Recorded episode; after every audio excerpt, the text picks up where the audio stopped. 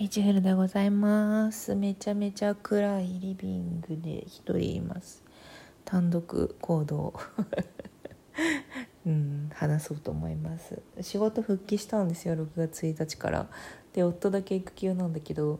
結局ね私家にいてさでなんか聞こえがいい言い方をするとマルチタスク聞こえが悪い言い方をすると気が散りがちなのでなんかなんだかんだで子供を抱っこして「えー、けー素敵とか言いながらあの なんだ何なんだか分かんない生活をしてます。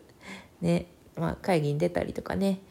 でも休み中もさなんだかんだであの定期的に情報を見に行ったりとかしてたのでそんなにすごくブランクを感じるってほどでもないんだけどっていうかブランクないしね。3月3月初旬から休んで6月復帰やからマジで3ヶ月しか休んでないし。っていう感じですね。体はどうかというと体はめっちゃ元気ですね。なんか結局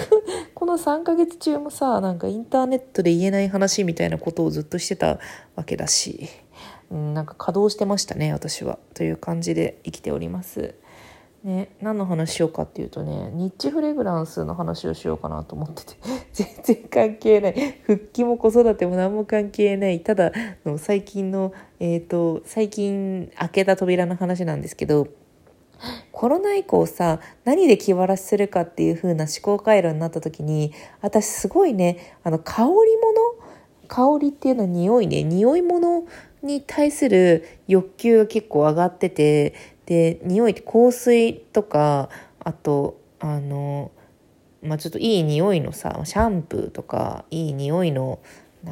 なんかちょっとしたシュッてするやつとかでディフューザーに入れるやつとかねそういうなんか香り物にちょっと定期的に、えーと心を寄せていたんですよ。それで何回かの波があってまああの、私すごく秋っぽいんでシャンプー毎回変えるんですけど、で、シャンプーで香り物を検討したりとか、あと、あの、ハンドクリームもすごいもうたくさんあるんですよ、家に。ハンドクリーム大量にあるので、その、それの香りとか、そういうあので、まあいろいろやってたんですよね。で、その2ターンぐらい前に、あの、カラリア、カラリオ？カラリア？カラリオあれ？昔の印刷機？カラリアっていうの香りの定期便って言って毎月香水が来るやつがあってさまあ2000円ぐらい払ったらそしたらあのえ自分が選んだ香水が来るサブスクと言っているがまあ毎月来るっていうだけのサービスなんだけどね。でそれをちょっとやってみてで有名どころのさ香水とかを試してみてたわけ。例えばさマルジェラのレイジーサンデーモーニング。これはあの 怠惰な怠惰な日曜の朝っていう名前だけどさ、まあ、こういうふうに、えっ、ー、と、香水ってシチュエーションを指定してその香りがするみたいな、そういうのが結構多くて、それがおもろくて、ストーリー狂いじゃん、私って。ね。だから、同じマルジェラで言うと、えっ、ー、と、なんだっけ、なんとかインザライブラリーとかもあんだよね。なんだっけちょっと待ってね。調べながら話す。えっ、ー、と、えー、マルジェラ、えー、ライブラリー、えー、と、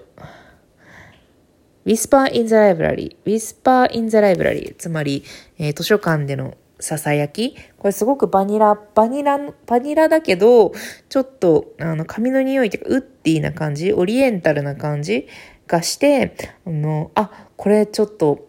図書館っぽいなって思ったりとか、レイジサンデーモーニングはちょっと、あの、理念っぽい、理念っぽいっていうか、柔軟剤っぽさもありつつ、結構、あの、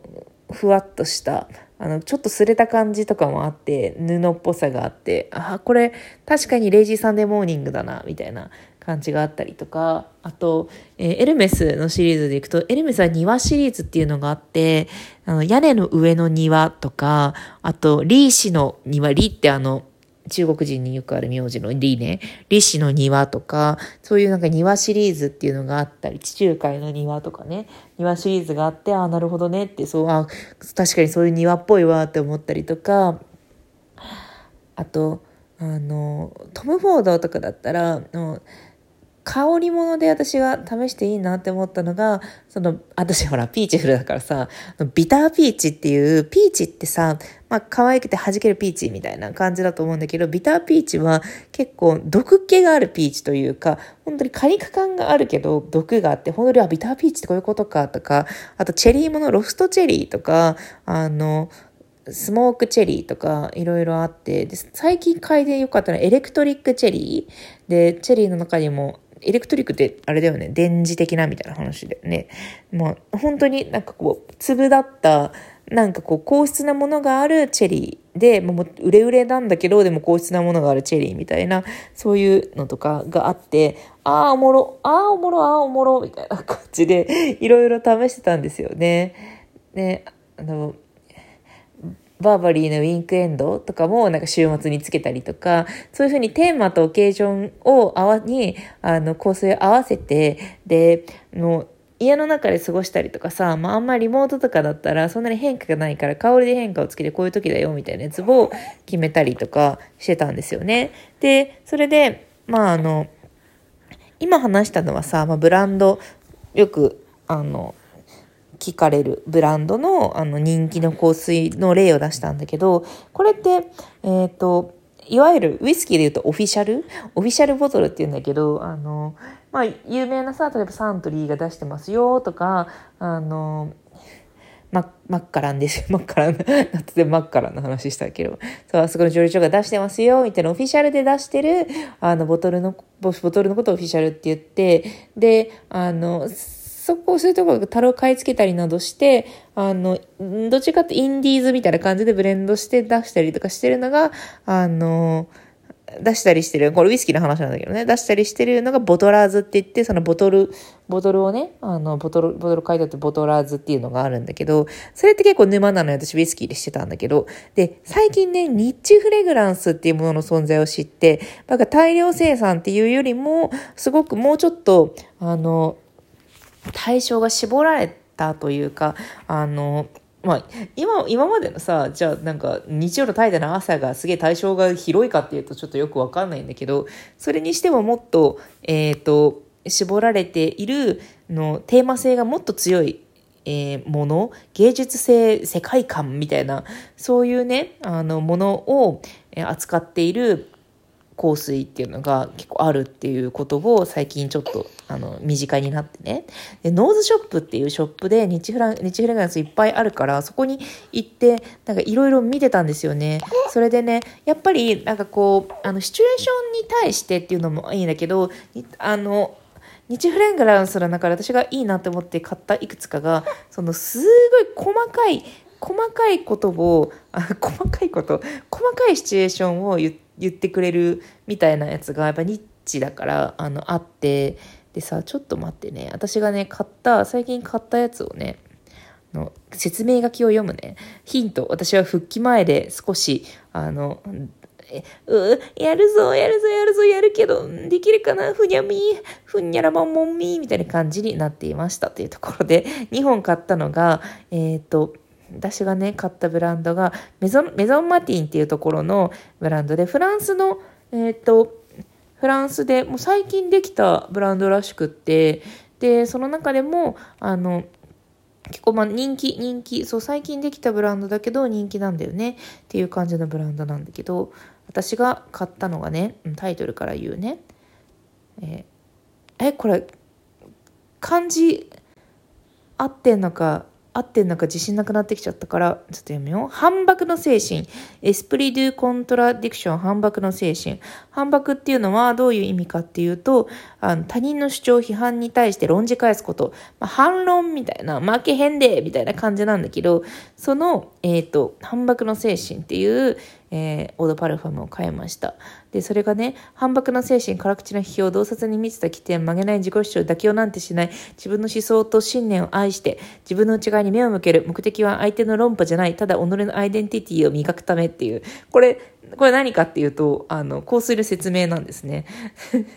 で、負けないぞみたいなね、あの、ママッチョなね、腕がね、あの、印字されてて、すごいいいんですけど、これで私がもう、復帰でさ、もうさ、子持ち女性みたいな感じだけど、でも、俺は俺だ、俺は俺だから俺なんだよみたいな気持ちをこう奮い立たせるために反駁の精神っていうのを変えました。で、あと、あの、復帰前っていうところで、あの、ちょっと気持ちを盛り上げつつ、まあ、リラックスして、あの、オン、あのね、YouTube 見てたらさ、あの、オンとオフ、